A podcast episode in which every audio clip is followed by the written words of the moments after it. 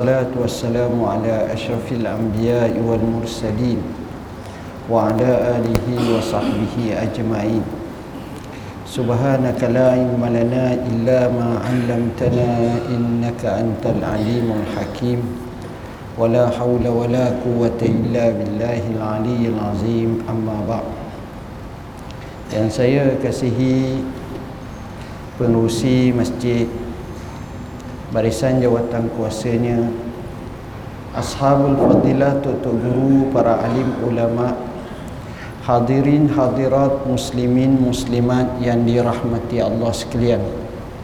Alhamdulillah pada malam yang mulia ini kita sekali lagi dapat berhimpun dan bersama-sama mudah-mudahan ia memberi manfaat kepada kita semua.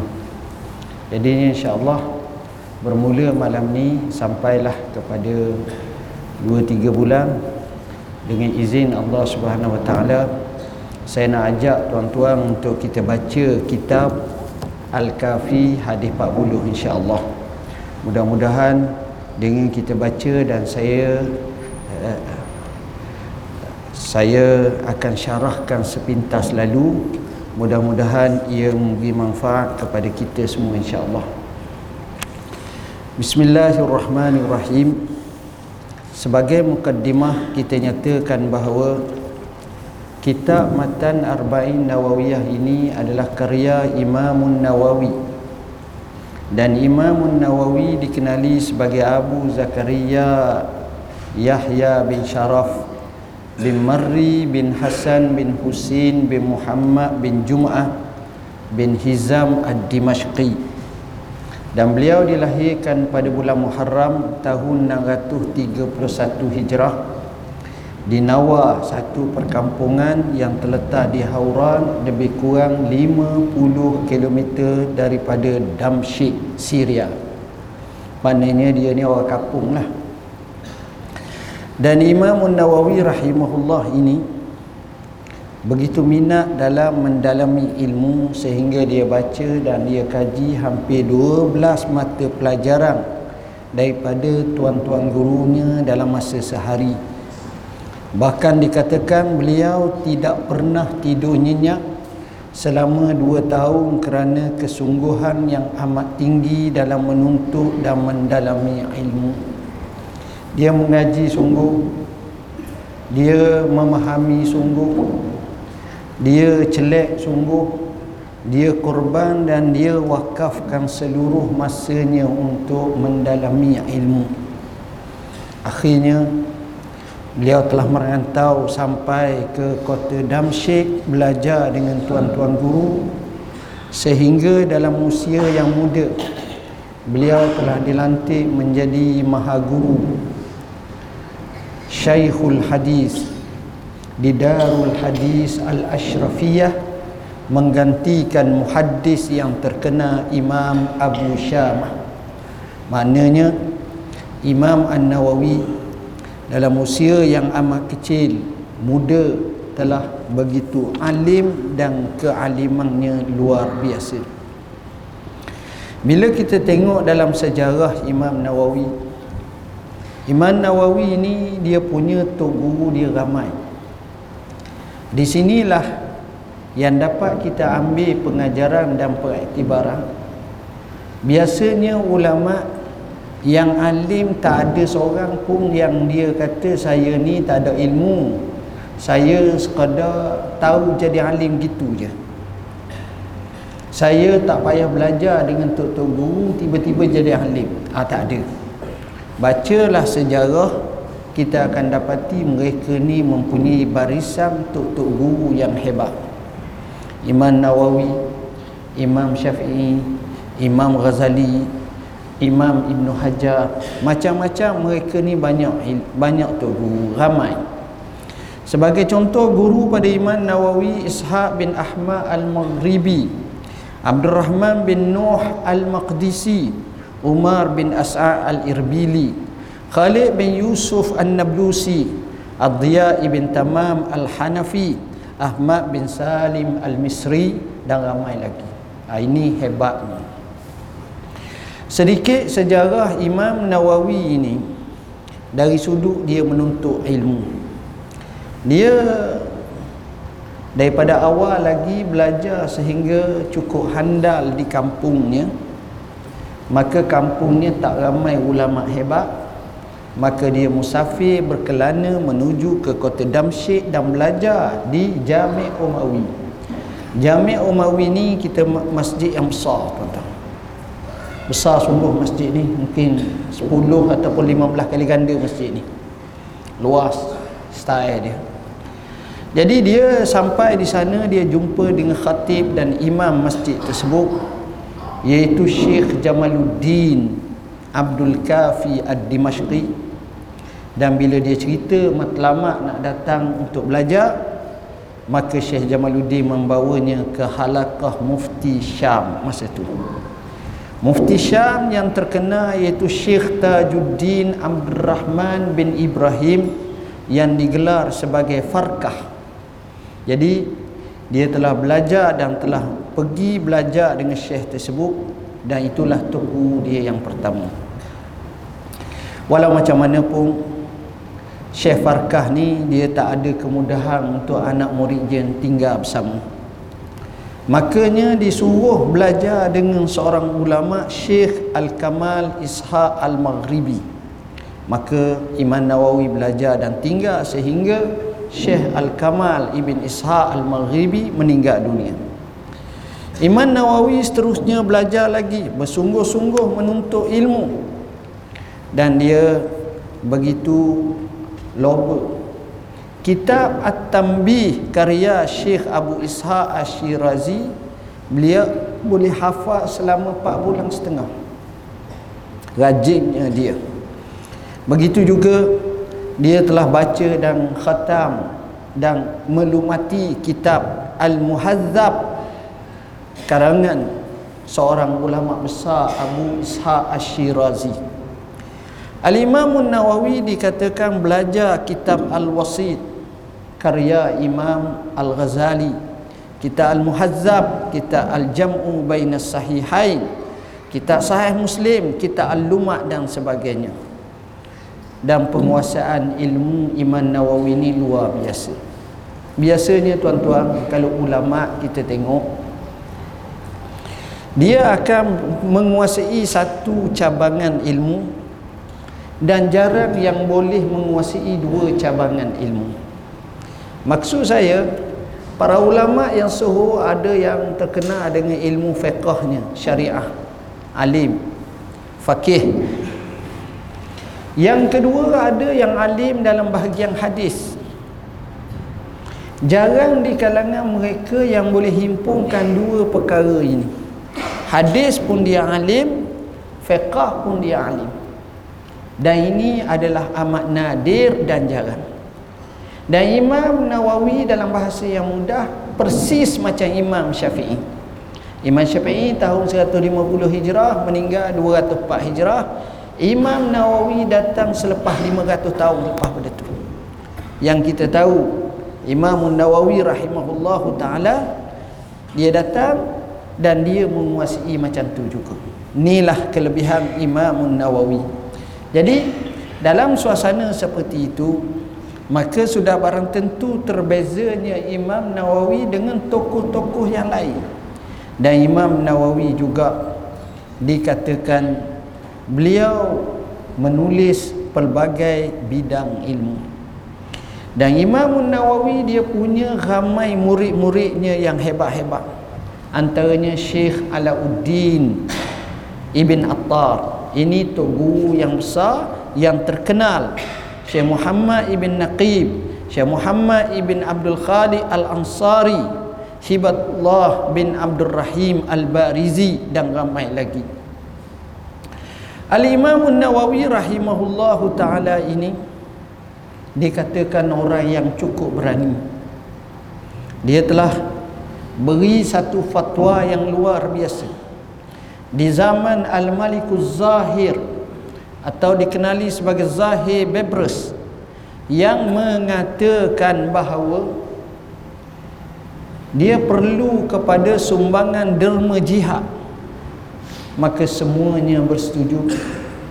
Ulama setuju kerana nak mengekang kemarahan Tatar.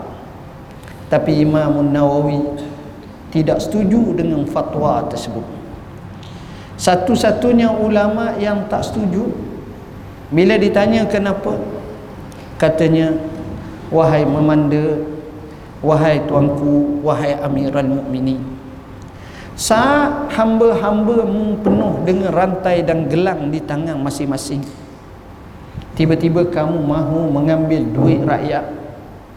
Maka dengan fatwa yang seberani itu menyebabkan dia terpaksa berundur daripada kota Damsyik dan balik kampung dia takdir Tuhan Al-Malik Az-Zahir ini daripada perasaan marah yang memuncak akhirnya hantar surat mohon maaf sehinggalah beliau meninggal dunia barulah Imam Nawawi datang semula Imam Nawawi rahimahullah terkenal dengan warak yang tinggi.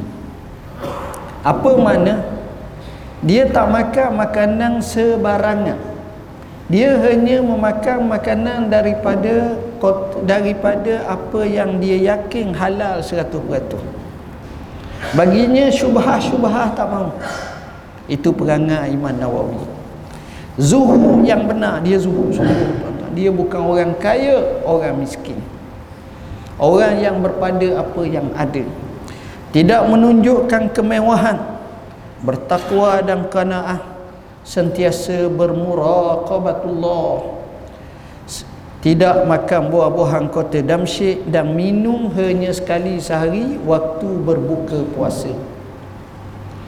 Dia tiap-tiap hari boleh katakan dia puasa.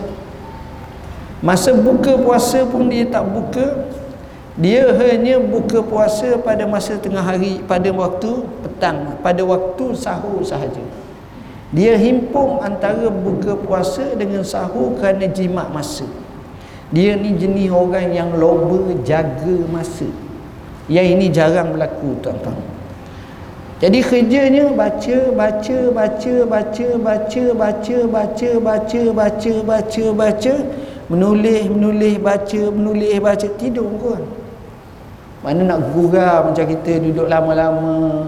Tak ada. Dia orang yang jimat masa yang amat sangat. Jaga sungguh masa. Dan Imam Nawawi rahimahullah dikatakan Allah jadi dia mati muda. Mati dalam usia 45 tahun. Dan dalam sejarah menunjukkan Imam Nawawi tak nikah dia tak kahwin tapi tak macam kita kahwin pun tak apa nak betul akak dia tak kahwin. Ikhlas betul. Bukan nak suruh jangan kahwin. Tapi maknanya uh, Syekh Abdul Fattah Abu Kedah dia karya satu buku tajuk ada ulama besar siapa ketua tak menikah. Salah seorangnya Imam Nawawi antara ulama yang masyhur seperti Bishir Al-Hafi antara yang tak kahwin seperti Ibnu Jarir At-Tabari.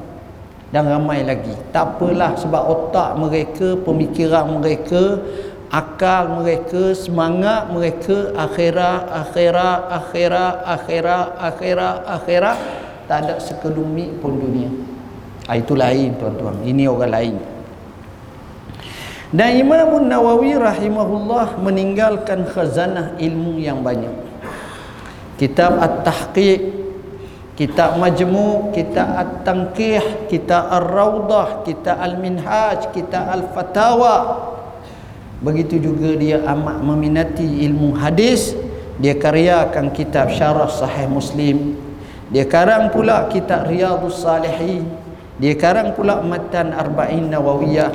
Dan banyak kitab kalau nak sebut.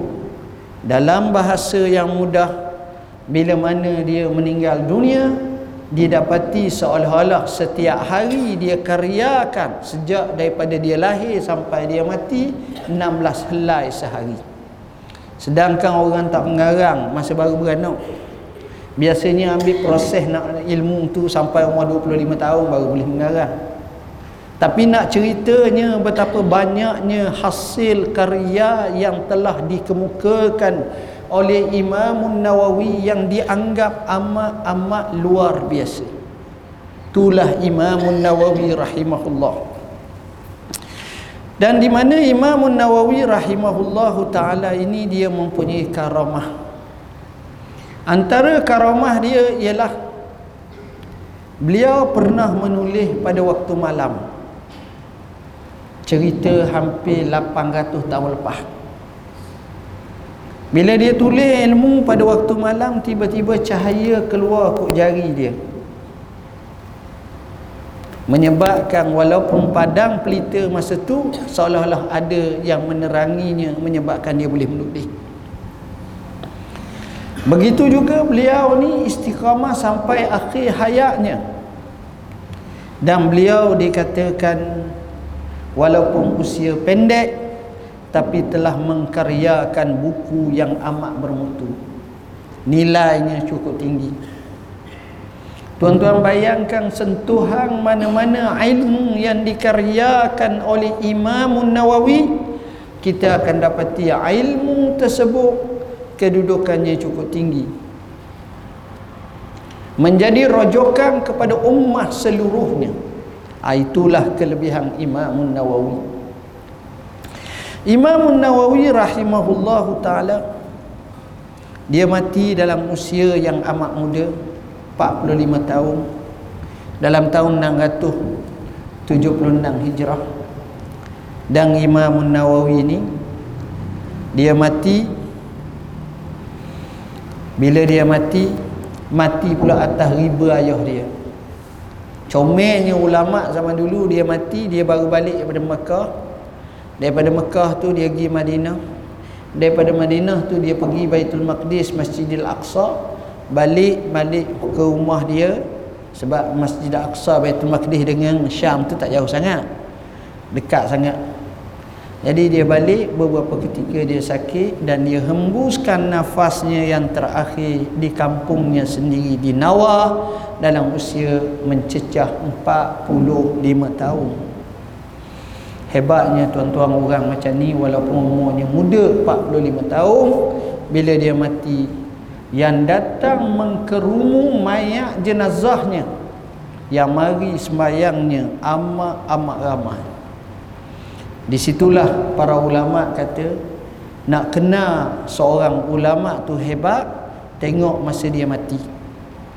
Ramainya orang mana hebatlah ulama makin ramai yang datang ramai hebatlah Imam Ahmad bin Hanbal yang datang hampir sepenuh kota berdak Mariu. Cerita orang-orang yang hebat, para ulama yang hebat mati, ramai ulama datang. Dan ramai orang awam datang. Dan bila dia mati tuan-tuan, kubur dia tu, saya pernah pergi kat kubur dia dulu 20 tahun lepas kubur dia tu tumbuh satu pokok. Pokok tu besar. Dia mati kat 800 tahun pokok tu masih ada. Sekarang saya tak tahulah da'i masuk kata kata setengah tu dia dia dia dia pergi tebang wallahu alam lah. Tapi masa tu ada. Pokok tu masih ada. Seolah-olah nak beri satu signal dan isyarat wahai nawawi masa mu hidup dulu di muka bumi kamu memayungi manusia dengan ilmu yang luar biasa. Kamu memayungi ilmu dengan yang luar biasa. Maka bila mana kamu mati biarlah kami payungkan kamu pula. Sebagaimana kamu payung ilmu kepada masyarakat ummah maka dipayung seperti itu. Dan bagi saya luar biasanya kitab-kitab Imam Nawawi sampai sekarang menjadi rojokan kepada ummah dan tak pernah kesunyian daripada meraih ilmu sebanyaknya. Itulah kelebihan Imam Nawawi. Sedikit kalau kita tengok kita nak ulas berkenaan dengan Kitab yang kita nak bacakan ini bertajuk Matan Arba'in Nawawiyah. Kitab Matan Arba'in Nawawiyah ini adalah kitab yang dikaryakan oleh Imam Nawawi. Imam Nawawi rahimahullah bila dia karya kitab ini kita tengok luar biasa sangat. Sebelum daripada Imam Nawawi karya kitab ini ramai ulama cuba kupu hadis 40 hadis. Bermula daripada Abdullah ibn Al-Mubarak termasuk Ibn Sunni dan juga Al-Imam Al-Mawardi Ibn Salah sebagai contoh. Sampailah kepada Imam Nawawi dia kumpul 40 hadis menariknya hadis kumpulan Imam Nawawi rahimahullahu taala ini menjadi satu cetusan besar kepada ummah Kitab Imam Nawawi yang karya ini kita tengok luar biasa. Di Mekah orang mengajar kita dia. Dalam Masjidil Haram, Masjidil Nabawi. Di Al-Azhar, di Jami' Zaitun, di Petani, di Indonesia, di mana-mana orang pakat awak mengajar kita dia. Maknanya apa tuan-tuan? Berkat ilmu Imam Nawawi dan itulah luar biasa bukan sekadar itu Ibn Raja Al-Hambali telah tambah 8 hadis daripada kitab Imam Nawawi yang ada 42 hadis jadi 50 hadis yang dipanggil sebagai Al-Ulum Jami' Al-Ulum Wal-Hikam jadi dalam terjemah saya terjemah juga Ibn Rajab ni. Jadi bila mana saya melihat buku Imam Nawawi yang hebat ini saya mula mengajar kita ini sudah sekian lama. Seingatan saya lebih daripada 20 tahun lepas. Saya mengajar daripada kitab Al-Wafi yang dikaryakan oleh guru kami Fadilatul Syekh Mustafa Al-Bugha. Mengajar dan tamat akhirnya terlintas dalam fikiran saya menyatakan bahawa perlu kitab ini diterjemahkan dan disyarahkan. Maka saya mula susung selepas itu. Susung punya susung kerana sibuk yang melampau dan kadang-kadang capur dengan sedikit kemalasan akhirnya buku tersebut tak siap. Sehinggalah sampai 20 tahun kemudian barulah siap.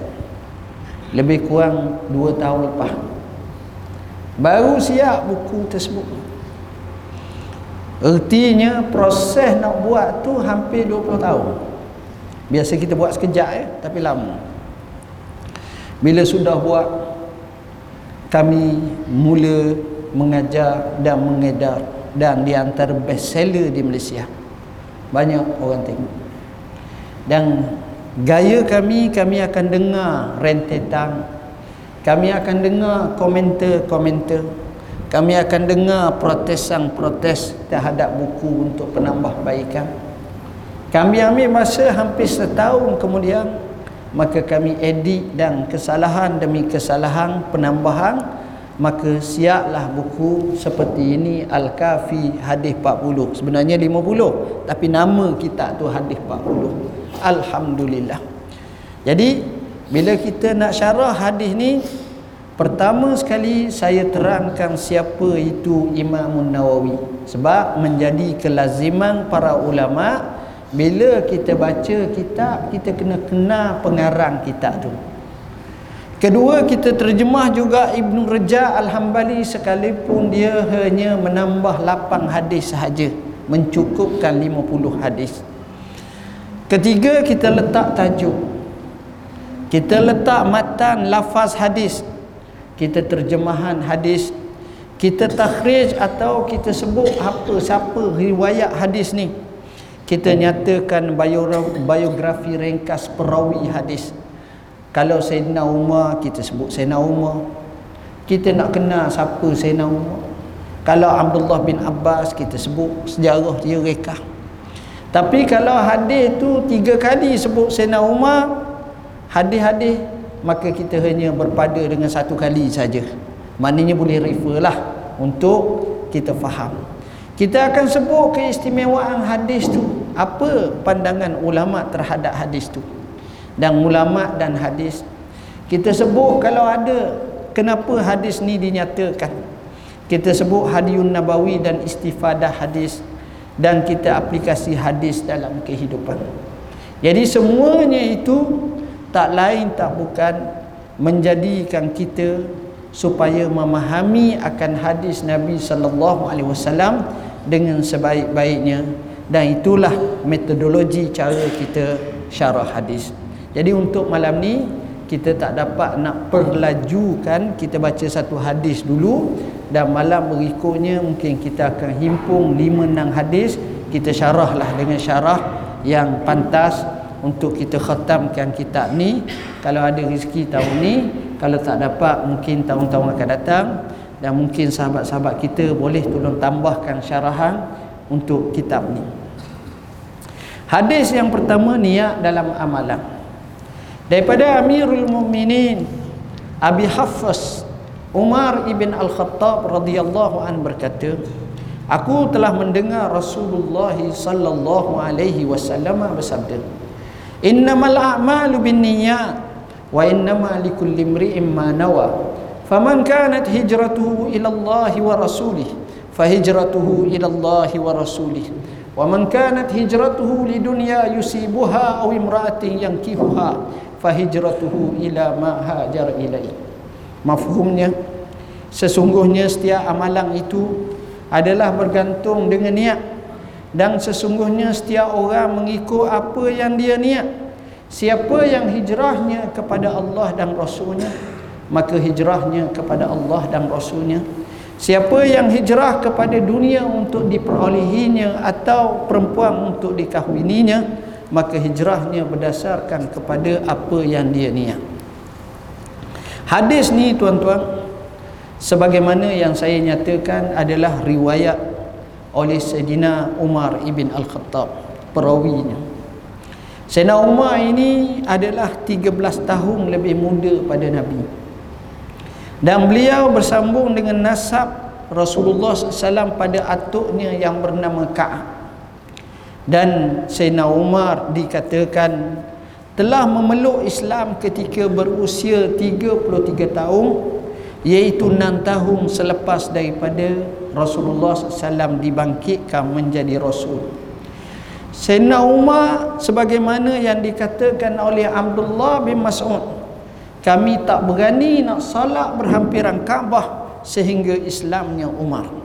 Dan dikatakan Sayyidina Umar Islam selepas 40 orang lelaki masuk Islam dan 11 orang wanita memeluk Islam. Sayyidina Umar satu-satunya manusia yang hijrah secara berterang-terangan. Dan Sayyidina Umar sendiri yang dapat yang dapat doa Nabi. Nabi pernah doa, Allahumma aizzal Islam bi ahabbi hazaini rajulaini ilaika bi Abi Jahlin aw bi Umar ibn Al-Khattab. Fakana ahabbuhuma ila Allah Umar ibn Al-Khattab.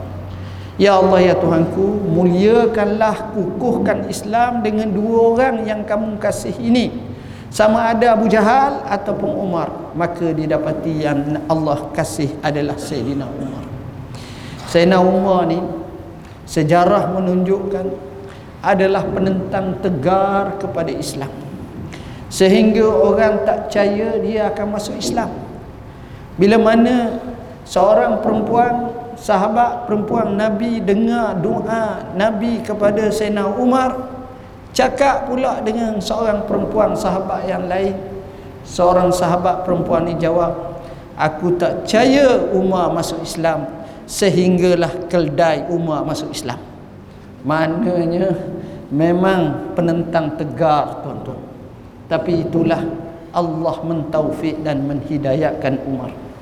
Sayyidina Umar ini termasuk dalam 10 orang yang dituding jarinya oleh Rasulullah SAW secara nas sebagai ahli syurga. 10 orang. Salah seorangnya Sayyidina Umar ibn Al-Khattab. Dan Sayyidina Umar dikatakan penutup kepada pintu fitnah. Bahkan dalam riwayat menyebut jika sekiranya ada Nabi selepasku, yakni selepas Rasulullah SAW, maka Umar lah Nabinya. Dan Umar ini meletakkan kebenaran. Allah letakkan kebenaran atas lisan Sayyidina Umar. Dan kalaulah orang yang menjadi sebutan umatku selepas ini, maka Umar lah orang yang akan menyebut. Sayyidina Ibnu Abbas radhiyallahu an menyatakan sebutkanlah kamu banyak-banyak tentang Umar. Kerana apabila kamu sebut tentang Umar maka kamu sebut tentang keadilannya. Bila mana kamu sebut tentang keadilannya maka kamu akan ingat kepada Allah Subhanahu wa taala. Abdullah bin Mas'ud menyatakan kita sentiasa berada dalam kemuliaan sejak Umar ibn Al-Khattab memeluk Islam. Masruq berkata, kasih kepada Abu Bakar dan Umar dan mengetahui akan kelebihannya adalah daripada sunnah. Itulah Sayyidina Umar ibn Al-Khattab. Beliau meninggal dunia di kota Madinatul Munawwarah dalam keadaan syahid dalam keadaan menunaikan salat pada permulaannya. Dalam keadaan berhampiran dengan kubur Rasulullah sallallahu alaihi wasallam. Maka Sayyidina Umar luar biasa. Memimpin dan mentadbir ummah selama 23 tahun. Eh, selama 10 tahun. Dia meninggal dunia pada 23 hijrah. Dia mula memerintah pada tahun 13 hijrah selama 10 tahun 6 bulan dalam usia 63 tahun dan dimakamkan berhampiran dengan kubur Rasulullah sallallahu alaihi wasallam. Sayyidina Umar ini adalah salah seorang sahabat yang amat luar biasa tuan-tuan. Takutnya kepada Allah luar biasa. Kisah yang pelik dalam hidupnya amat banyak. Cerita yang kita kata patut ditulis dan dikisahkan. Macam-macam kisah-kisah yang pelik. Sayyidina Umar. Sayyidina Umar dalam karamahnya dia pernah berkata kepada tentera Islam yang ribu batu jauhnya. Ya Sariyah al-Jabal al-Jabala wahai Sariyah tentera Islam bawalah pasukan tentera kamu naik atas bukit. Rupa-rupanya sahabat yang jauh dari beribu batu ni dengar ucapan Umar. Dan dia rasa Umar bercakap dan dia naik atas naik atas bukit. Dengan sebab dia naik atas bukit itu dia selamat daripada dikepung oleh musuh yang buat satu perangkap. Tengok Allah jadi Sayyidina Umar.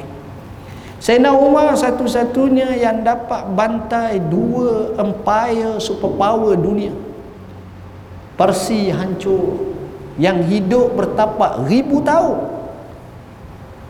Rom patah sayap rebeh sayap. Dia menguasai sampai ke Syam inilah Umar.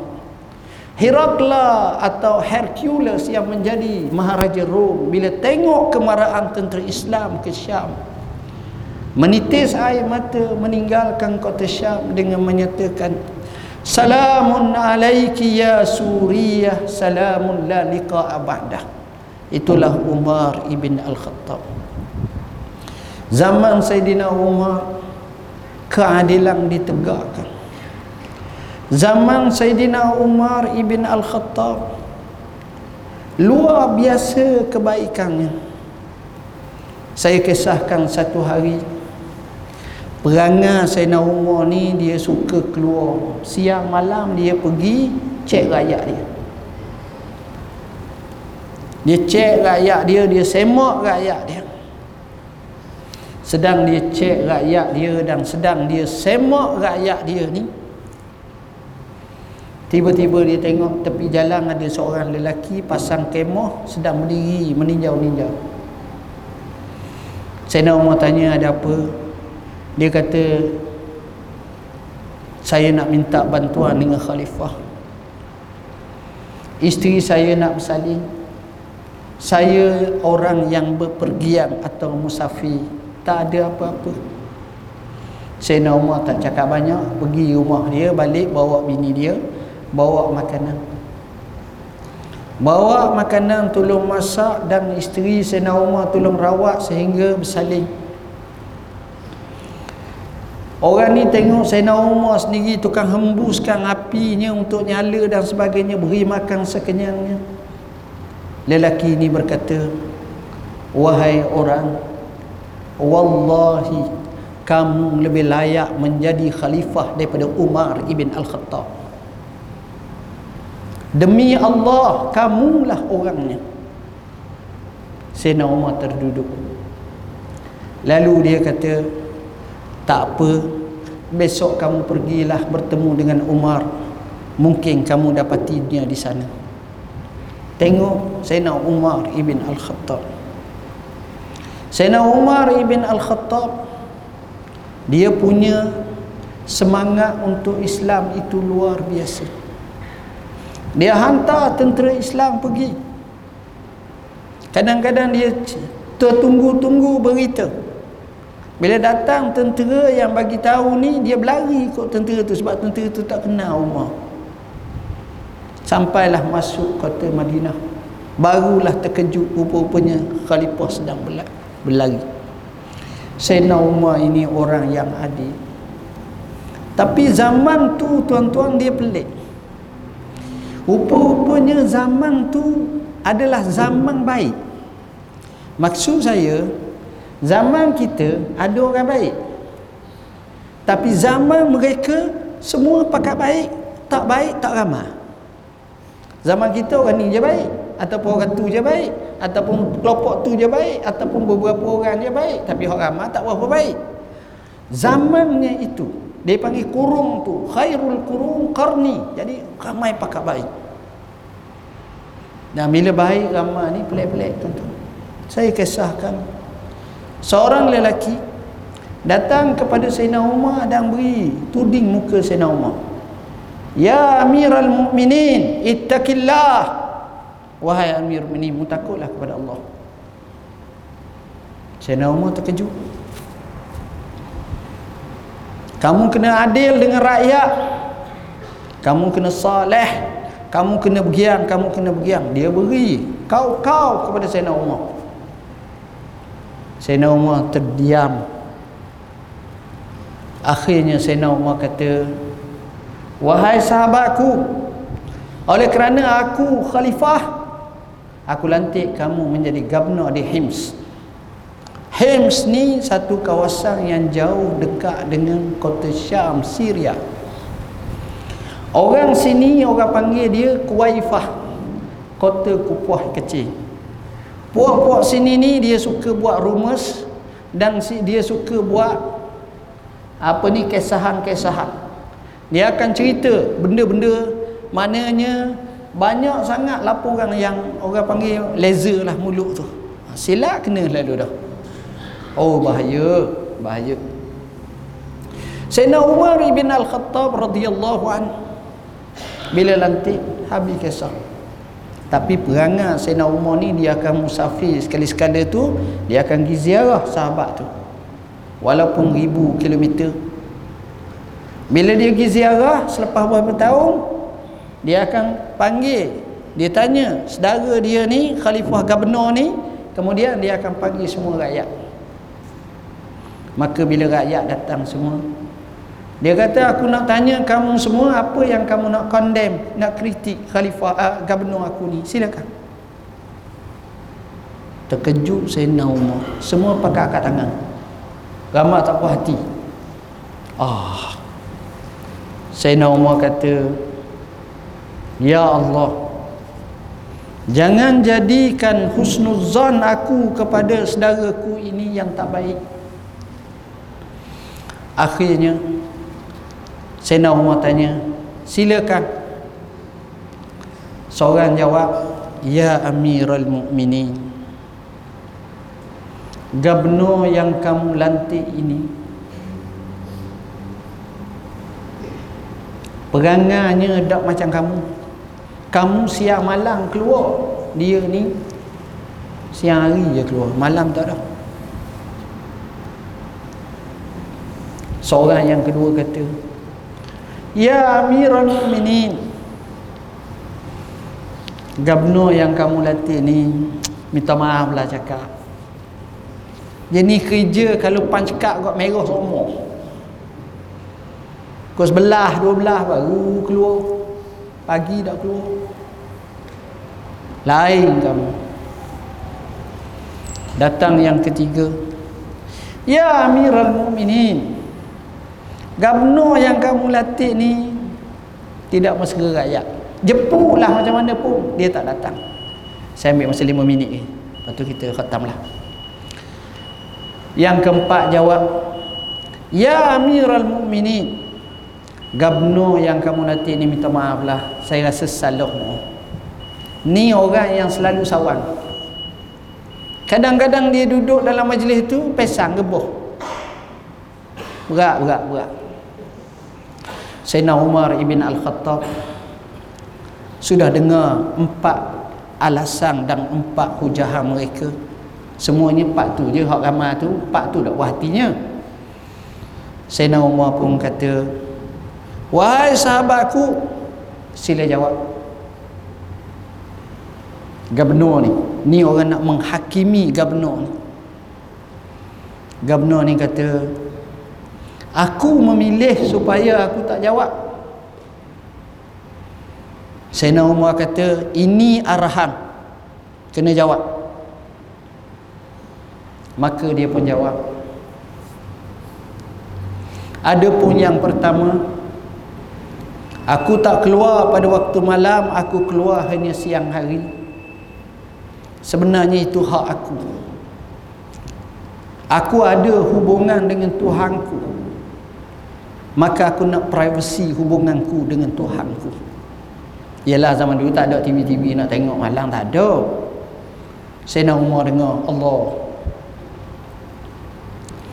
Kata yang kedua. Ya kata dia jawab soalan yang kedua. Ya amiral mu'minin soalan aku keluar lewat ni aku minta maaf lah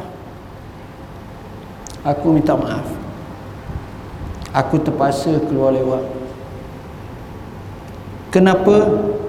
Kerana selepas mayang subuh galiknya aku basuh pakaianku dan aku jemur dia sehingga kering lepas kering baru aku pakai balik. Dan untuk pengetahuan Amirul Mukminin aku hanya ada satu pakaian sahaja Bukan 14 almari tuan-tuan. Satu lah je. Lebih pada Sayyidina Umar pula. Allah. Terkedu Sayyidina Umar.